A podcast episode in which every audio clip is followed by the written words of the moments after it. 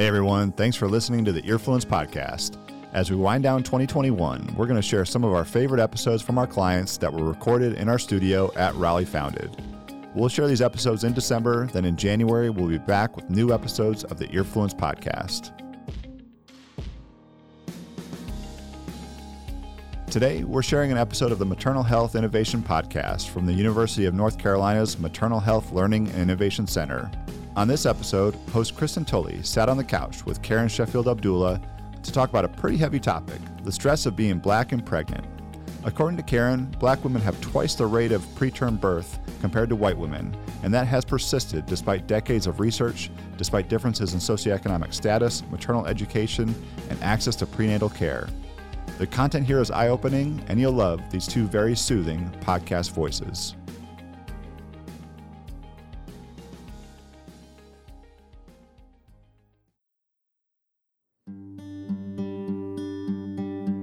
Welcome to Maternal Health Innovation, a podcast from the Maternal Health Learning and Innovation Center, or MHLIC, where we connect around culture, measures, and best practices in maternal health.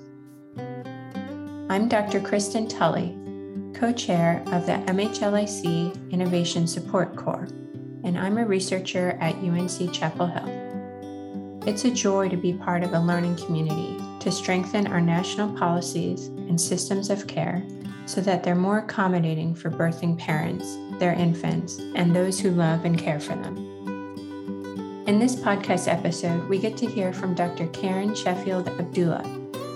Dr. Karen is faculty in the School of Nursing at UNC, a midwife, a mindfulness instructor, and a very thoughtful, wonderful person.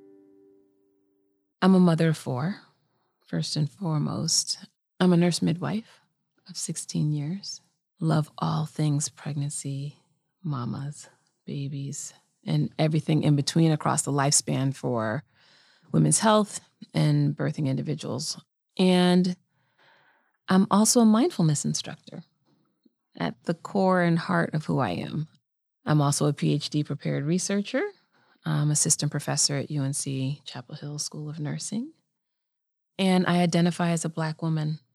And really, as I think about my work and I think about what drives my work, I think about what jazzes me, all of those things together collectively have shaped who I am and who I have become.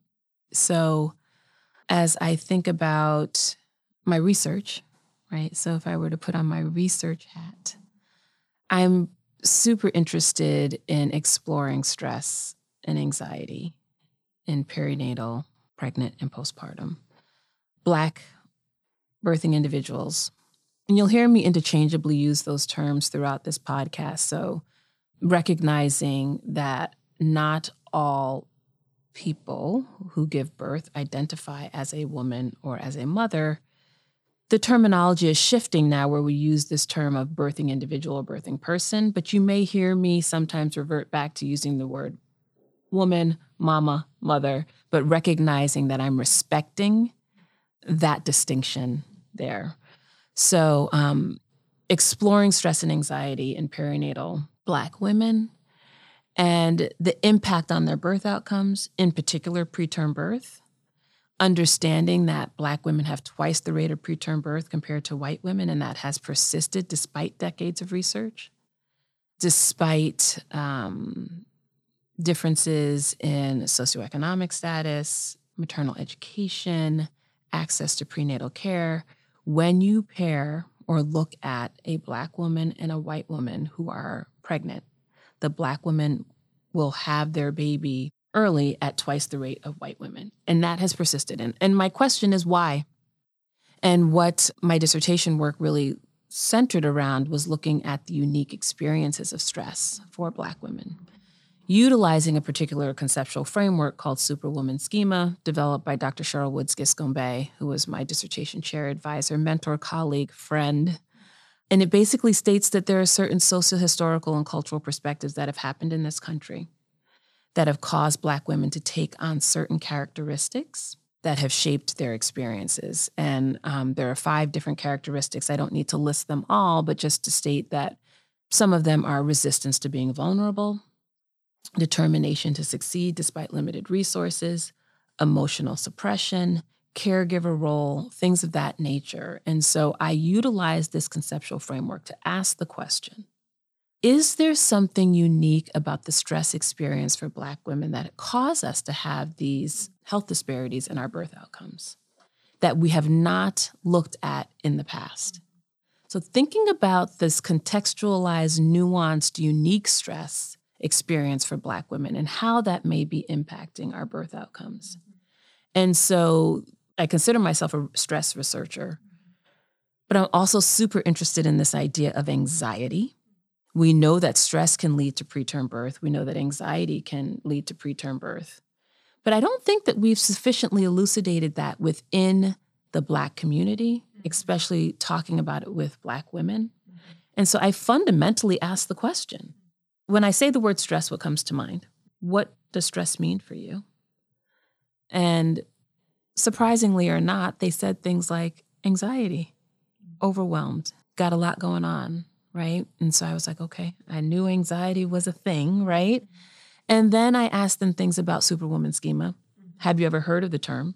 What does it mean? Why do you think that this has come about? Are there benefits to it? Are there detriments to it? And so they told me. And then I also asked them things like, about mindfulness. Mindfulness, as I mentioned, I am a mindfulness instructor, and I'm really looking to ultimately develop a culturally tailored, patient centered, trauma sensitive, mindfulness based intervention targeting stress and anxiety in Black perinatal women in the hopes of being able to improve their birth outcomes. But if I'm being completely transparent, I'm interested in improving quality of life and well being for Black women because I'm interested in yes. improving quality of life and well being for Black women, period. Yes. But when you attach it to their birth outcomes, that's when it becomes more fundable. That's when people are a little bit more interested because preterm birth and its consequences is a $26 billion cost to this country per year. And so people's ears perk up when they think about the cost that's associated with um, preterm birth. And so I asked women, when I say the word mindfulness, what comes to mind?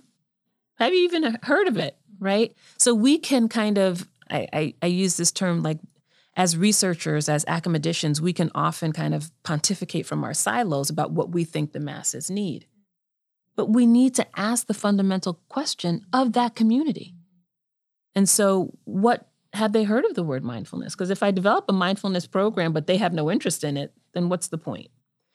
So I asked them that. And I also said, if I were to develop a mindfulness based intervention targeting stress and anxiety for you during pregnancy, would that be acceptable? And there was a resounding 100% of them said, yes, absolutely acceptable. then I said, furthermore, if I were to develop this program, what would you want to see in it? What would make it jazzy? What would make it novel? What would make you want to come every week? Right? And they told me. And so now I am at the next stage of taking that information and developing this intervention. Um, and I'm even, you know, I'm very aware of language, especially in this last couple of years with concurrent pandemics happening. And so I even pause a bit when I say the word intervention because I don't really know that we need to intervene upon a particular population. So thinking about a mindfulness program that would be meeting the needs and doing it in a way where Black women would know that they are seen, that they are heard, and that they are valued. And how do we show them that? We show them that by including them in the development of programming that is to meet their needs, right? So, one of the other things that I did ask very early on is is there anything uniquely stressful about being pregnant? I'm just I was just curious. And then I said, is there anything uniquely stressful about being black and pregnant? Mm-hmm. And that's when it got really interesting in terms of what they told me. And so I can stop there or no, I can go into more. yeah, and I just want to yeah. I just want to, you know, reflect back for a moment too you've listed so many things, you know, valuing women for ourselves, not only, you know, for birth outcomes, but also for us, you know. Um, and then you've also just outlined being with the community, you know, like the whole way. Absolutely. And and that is the way to do things. I think that is just the way. You know, there's you can call it a lot of things in human centered design or participatory research. There's there's lots, but like this is also, you know, research justice, I think. Like let's let's have our positions, you know, collectively be in direct service. And so that's just so inspiring. Yeah, I really think it's about developing programming and listening to the voices of the population of the people of the women that I want to serve mm-hmm. and doing that in an intentional way and being present. Right. And so I believe that's where the mindfulness piece even comes in for me. I'm a practitioner of mindfulness, I'm a mindfulness instructor. Very simple definition of mindfulness by Jon Kabat Zinn is paying attention in the present moment for whatever is arising and doing so without judgment. And so when I bring myself back to present moment and in really in true communication with an individual, and my mind's not off thinking about the next thing mm-hmm. or ruminating or worrying about what just happened, but really being able to be present, I'm valuing that experience. And I really feel like, you know, the, as a midwife, I have the heart of the midwife. So I really feel like I resonate heart to heart with people. Mm-hmm. And so really valuing what it is that they're telling me they want to they want to see. Part of what they want to see is that they want to have the intervention, the programming be developed for us by us, mm-hmm. Right? So they want to have mindfulness instructors that look like them, that sound like them. They want to be in an environment that feels safe, an environment where um, nature is brought inside, they also talked about the importance of it really solely being for Black women. They recognize that while this may be helpful, mindfulness programming may be helpful for other populations, they really want it to be such that those that are included are Black women, so that there is an, a, an identity that is shared across, mm-hmm. right? And that is not to say that Black women are a homogenous group, right? That we all come with our backgrounds, but yet there is a common thread there whereby you're not having to explain certain things. There's an inherent understanding. And I also think that that comes back to this superwoman schema piece where this emotional suppression or maintaining this stoic exterior, resistance to being vulnerable because you're not sure who's in the room, when you know who's in the room, there's that that veil, if you will, can be mm-hmm. lifted. That burden that is carried can be lifted. And you can show up authentically as you are. Mm-hmm. And this sense of community is super important. And so I honor that. I recognize that. And so now the idea is how do I make that happen? Right. And so that's um, part of the reason why I decided to become a mindfulness instructor myself. Right? There's not a lot of black female mindfulness instructors out there. And so I said, I need to start with me. And so that's what made me decide to go through Brown University's Mindfulness Center, mindfulness based stress reduction teacher certification, which is what I'm um, pursuing. Because I really want to understand the core precepts, the core tenets of mindfulness that are amenable to adaptation for this population? What is it within MBSR that I think would work really well? Right? And what might not work as well? Mm-hmm. Or how do I culturally tailor that? So it's, it sounds like a bunch of fancy words, but when we break that down, the culturally tailored piece is centering the lived experience of the Black woman and what their values are, what they're saying is important, and tailoring the intervention to incorporate that those voices, right? Yeah. And, and you can only do that when you have real relationships with them. Tell us about what it means to be safe and I know yeah. and brave. Yeah, yeah. So in this past year, as I said, I've been in this past year or two, I've really become a little bit more aware of language and how we use language. And as I think about cultivating a safe space, I, I had some hesitancy in how I was using that word. Just because when we're in a group setting, topics may come up that don't feel safe for an individual. It doesn't feel safe to share or it may be activating for that person because of their individual experience, perhaps with trauma, right? And so, can we ever say that a space is truly safe? Because you never know what may be said may not feel safe for an individual. And so, I have thought about this idea of creating a brave space where people can show up authentically as who they are and share courageously. And so often when I'm in groups or in, in settings or in spaces, I will say, I don't know that we can create a safe space, but what I am wanting to be able to do is create a brave space. And out of that was born this company that I've developed called Brave Company. And Brave is an acronym that stands for boldly resilient, authentically valued, and expecting. And this idea of expecting is a bit of, of a play on word. It can mean a couple of things. Expecting for the birthing individual would mean expecting the child. But for non pregnant individuals, expecting really is about what are you expecting in life? And I think that that transparency and that recognition and like to me that proactive acknowledgement to build decision making around how we want to engage.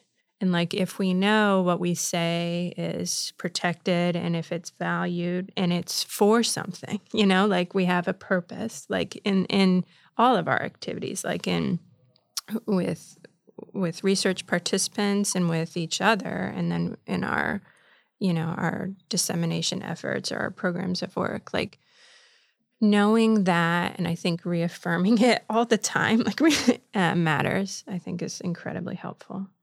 Yeah and as i think about you know perinatal health care right and and what is needed i think it looks like fostering an environment where they can show up in brave ways and being honest about their experiences and being in an environment where being vulnerable is okay and where they know that they are being seen, heard, and valued by their healthcare providers. Right. So uh, that's as I'm thinking about, you know, particular projects that you and I are working on together and thinking about how we move the needle, mm-hmm. shift the paradigm. I don't think it needs to be that complicated, mm-hmm. Kristen.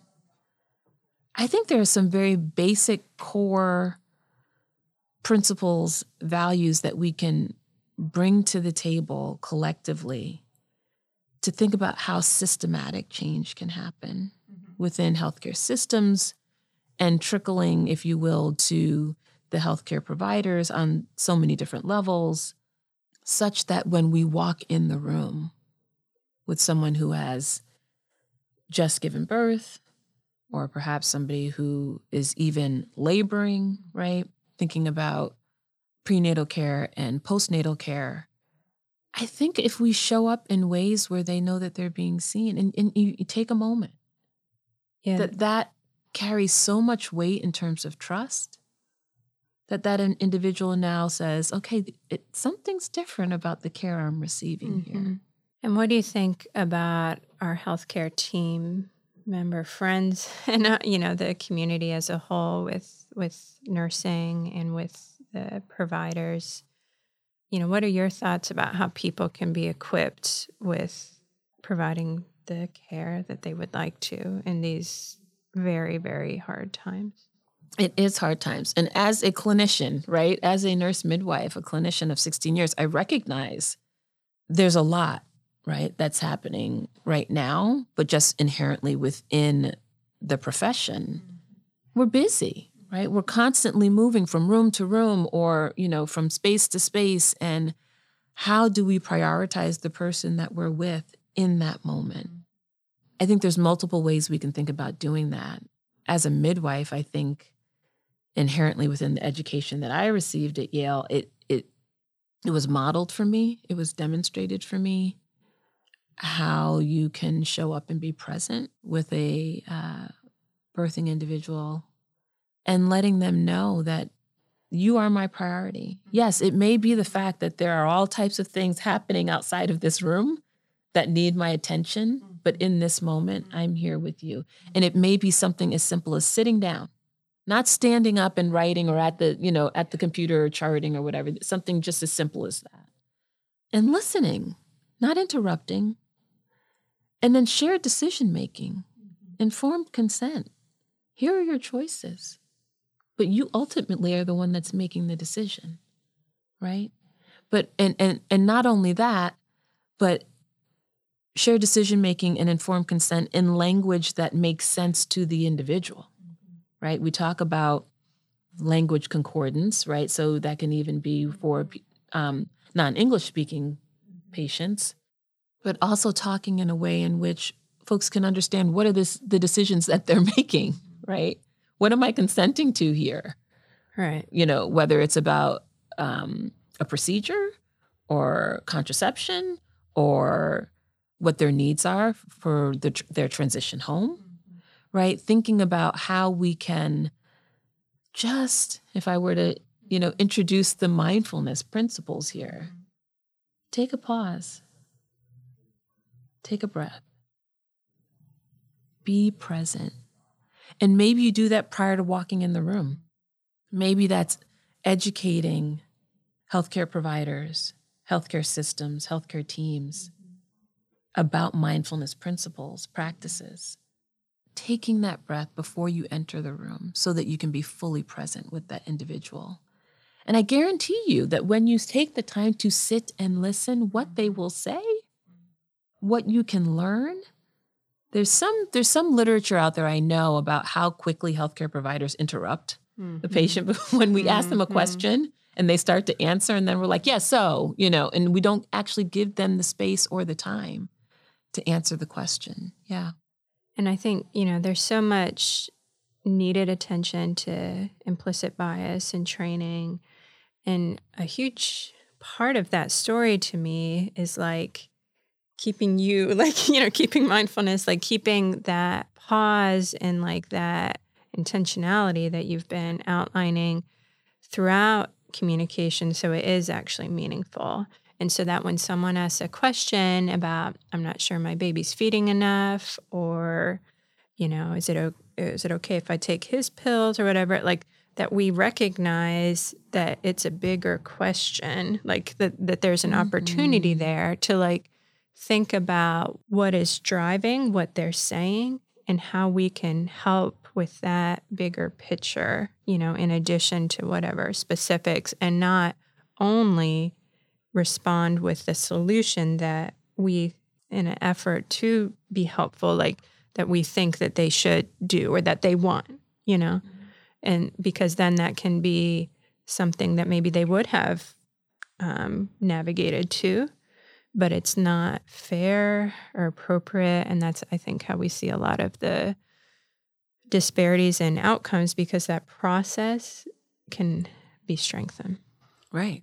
Absolutely. I think it's about contextualizing, right? Like really understanding that this person, it's not just about the pregnancy or the birth, but looking at them more holistically. Yeah, their lives. Yeah. Right. Their lives and what is potentially influencing, impacting who they are and how they're showing up, and mm-hmm. taking a moment to perhaps just go a little deeper with that, you know, and and and asking additional questions and really getting a, a fuller picture. Oftentimes within healthcare professions, we talk about taking the history is 80% of figuring out what the, you know, 80 or 90% of figuring out what the what the problem is. But what I would say is perhaps putting less focus on the problem and spending a little bit more time doing a deeper dive into what is here mm-hmm. and how can we best address it address it. And it may not be the easy answer but being willing to do the work and i think that's part of what we're wanting to do and the projects that i'm working with you on is doing this deeper dive and really thinking about how can we elevate the lived experience of this individual and how might we help them in the way that they would find most helpful mm-hmm. right? Not what we think given our limitations. And what you said about like how they show up i think that's been really important for me and i think our broader team to learn about how some um, some behaviors are for self-preservation you know Absolutely. and like when we share and however we respond it's like help seeking or avoidance and this again i think it's incredibly powerful to try to get at the reality of what's occurring so that then together we can have a transformation you know and i'm mm-hmm. i'm here for the, for the revolution and like mm-hmm. you know and mm-hmm. when you said about interventions like yeah we need to not be doing more things or have this be like but like we need to change this standard and i think you know the culture of health is what drives like well in our you know societal views too like it's in the healthcare system as a part of that but like how we think about this journey you know and the pieces of it then that drives everything you know what we think to ask and who right and who we don't um, right right and i think that's how we ultimately get to achieving health equity right and thinking about this this idea surrounding health equity where every individual every person regardless of background race ethnicity socioeconomic status payer status you know insurance status regardless of all of that have an equal fair, and just opportunity mm-hmm. to achieve their optimal health. Mm-hmm. That's what it's about. You know what I mean? And I think that this is where we're wanting to go to. And I and I perhaps in my broader vision think it is achievable. Mm-hmm. You know, or I wouldn't mm-hmm. be wanting to do right. this work, right? I recognize that it's not necessarily an easy ask.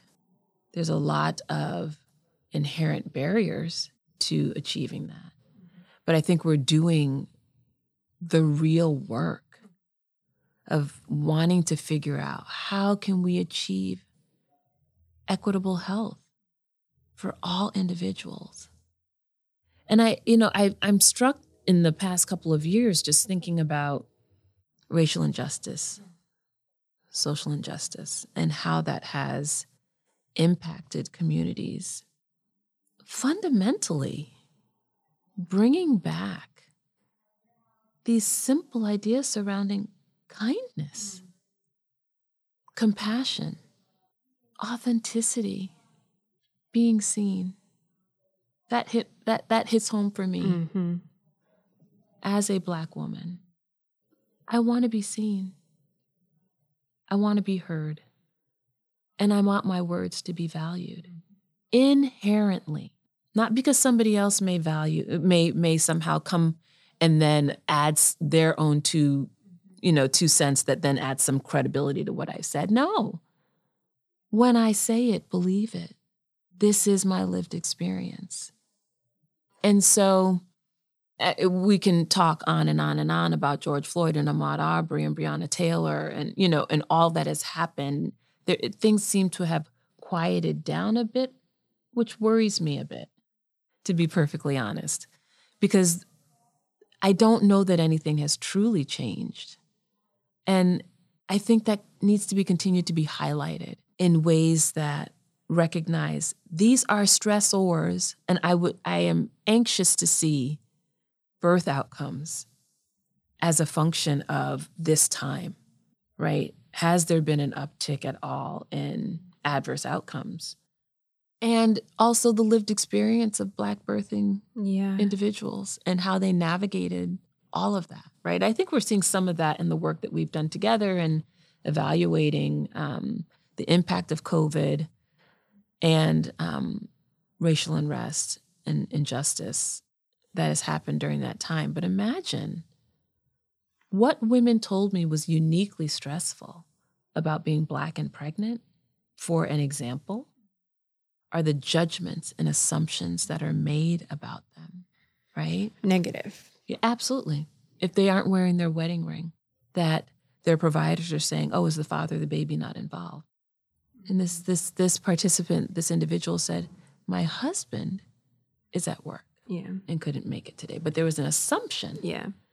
Well, she wasn't wearing her wedding ring because she has gained weight during the pregnancy and and not for nothing. If she doesn't want to wear a wedding ring, that's Yeah. perfectly within her right. Another individual said, When I found out I was having a son, the stress of what that meant, the conversations that would have to be navigated. When do they go from being cute to being a threat? The stress that comes with that is real.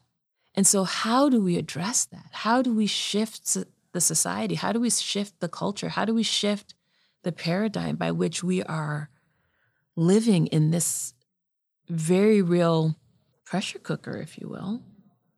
How you navigate those relationships, those conversations, that stress. How do we navigate that stress for Black women?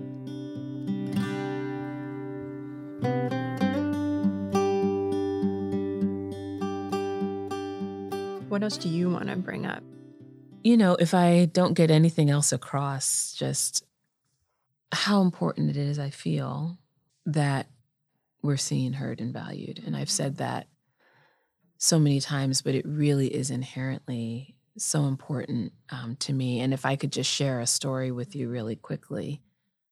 So I um, attended a five day workshop mindfulness workshop up in New York and had the opportunity to co facilitate. And I was asked to co facilitate this because they wanted to bring in this aspect of stress and the unique type of stressors that can be present for certain populations. And knowing that I'm a stress researcher, they really valued um, my perspective. And so I was was brought in to help co-facilitate and, and navigate some conversations that perhaps may be a little bit uncomfortable. However, as a nurse midwife, I am perfectly comfortable in uncomfortable situations, right? So, um, birth can be, you know, there's all types of things that happen during birth. I'm completely comfortable holding space for birthing individuals in whatever ways that I need to do that. And so,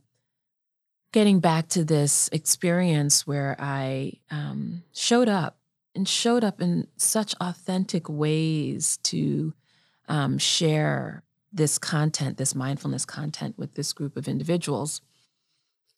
And it was the day to talk about stress, right? And so I was talking about stress and stress reactivity and mindfulness mediated stress response and, and talking to them about the Lazarus and Folkman model, um, transactional model of stress, and really gave them real world examples of the unique stressors that can be present for um, Black women. And but really bridged it back to how do we show up with authentically with our individual identities and the intersectionality of those identities. For me, it is Black woman, right? But it could also be Black woman, mother, mindfulness instructor, whatever those intersections of how we identify. But I shared with them a bit about the unique experiences of stress for Black women. And we talked about stressors, and I piled up cushions of like, okay, just name stressors for me. What are some things that are stressors in life? Right. And people said finances, job, work, family, you know, and I started piling up cushions, right? So that they could see all these different stressors that exist and how that can represent kind of cumulative stress, right? Or also what we call um, allostatic load. Um, that's something that Bruce McEwen talks about. And so I did this demonstration and we talked about stress, and, and people had questions. And apparently, I kept saying, I see you. I see you. I see you. as the hands were going up. I may not have been able to answer the question in the moment, but I was acknowledging, I see you. Had no idea that I was doing that. And so afterwards, you know, we had a break and then we came back after the break, and it was brought to my attention during the break that some individuals were having a really hard time holding space for the content that was delivered. Like it was really hard for them to hear about these unique stressors that exist for Black women. And so I came back and I kind of circled back to this. You know, I I I, I wanna I, I wanted to address it and I wanted to be able to have people open up even more about what was what's difficult about hearing about different lived experiences, right? And one individual um, spoke up and she said, You know, I noticed during the morning session that Karen kept saying, I see you. And that is steeped in um, this African tradition of being seen and being heard. And she said, Karen, I just want to let you know that in all that you shared with us this morning, I see you. And it was a moment for me where I felt this is this is what I'm talking about, right? And and that this white woman and I in full transparency was the only black woman in this entire group. And she said, "Karen, I want to let you know that I see you." And the flip side to that is I am here. And this is steeped in this African tradition, um, which is when a person greets you, they say, I see you. And the person then responds with, and I am here. And then that person says, I see you. And then you in turn would say, and I am here. Right? And so recognizing that kind of call and response, right? Of I see you and I am here. And I have, I mean, there was so much there for me in recognizing that I actually think that's some of the programming that I'd be developing, a mindfulness program called I See You and I Am Here, because that is at the essence of what I believe is needed. Mm-hmm. If, as a community, we could truly stand and look at another individual that is not like us and say with true authentic- authenticity, I see you. And for that person to then be able to respond, and I am here.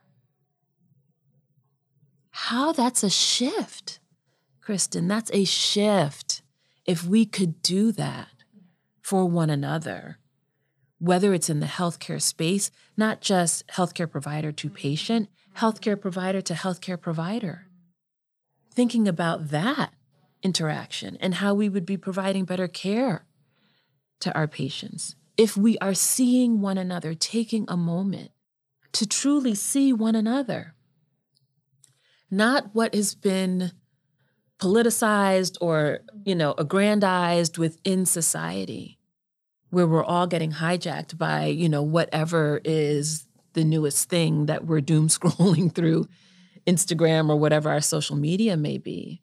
But honestly, as I think over the last couple of years, just being seen and being here.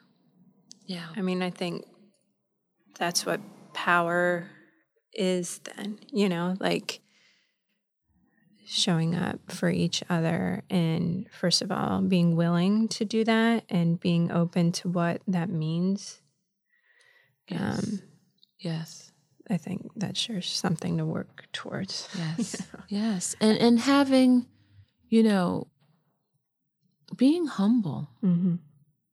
you know Joy, Joia Crear-Perry i heard her talk about not this idea of being culturally competent but being culturally humble. Mm-hmm Mm-hmm. Right? Can I ever say that I'm competent in another one's culture? I don't know. Right?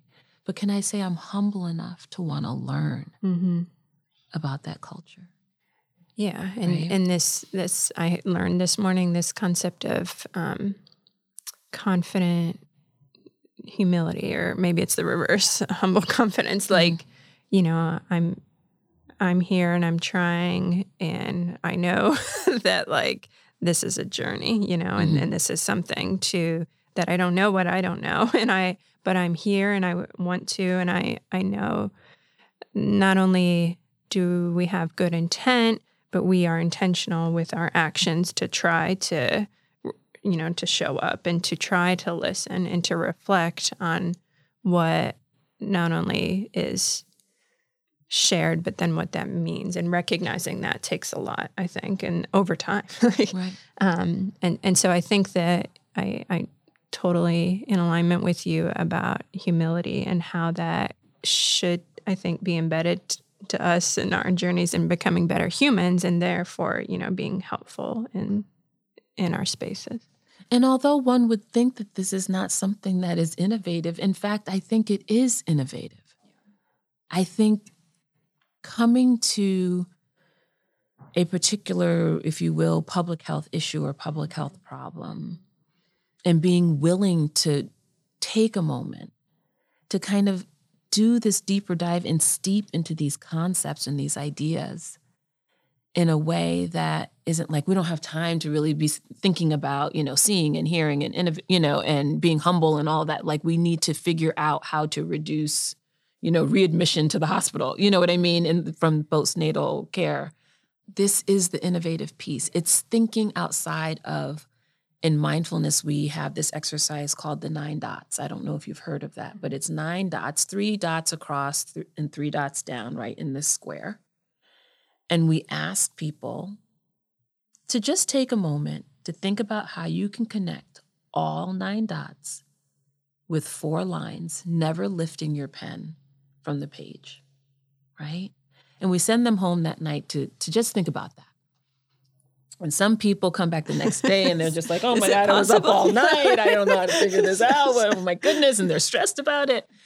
And so we give them opportunities to come up and show how they tried to solve uh-huh. the issue. And, I, you know, and then I go up and I show them how it can be done.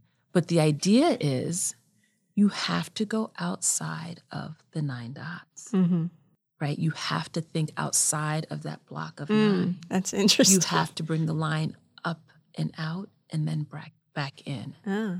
And that's the innovative piece that I think is important for us as we work together, thinking outside of our habitual conditional way, conditioned way of thinking about approaching a problem the innovative piece is thinking outside of those nine dots. yeah, literally outside the box. Literally like, outside of the box. It's in, in, this world of, you know, subject matter experts and technical assistance and coaching. And that I think that to me, what's innovative is recognizing the wisdom that we all have, that we are all experts in, in these things in different ways. And that integration is the power.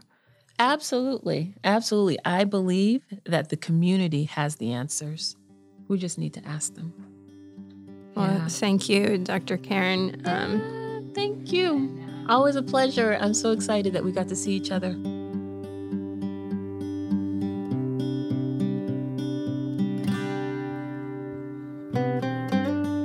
Thank you for listening to Maternal Health Innovation, a podcast from the MHLIC. You can find this and other resources at maternalhealthlearning.org. We also have accounts on Twitter at MHLIC underscore org and Facebook. Search for Maternal Health Learning and Innovation Center. This episode was edited and produced by Earfluence. This project is supported by the Health Resources and Services Administration, HRSA, of the U.S. Department of Health and Human Services, HHS, under grant number U7 CMC 33636, State Maternal Health Innovation Support and Implementation Program Cooperative Agreement. This information or content and conclusions are those of the author and should not be construed as the official position or policy of, nor should any endorsements be inferred by HRSA, HHS, or the U.S. government.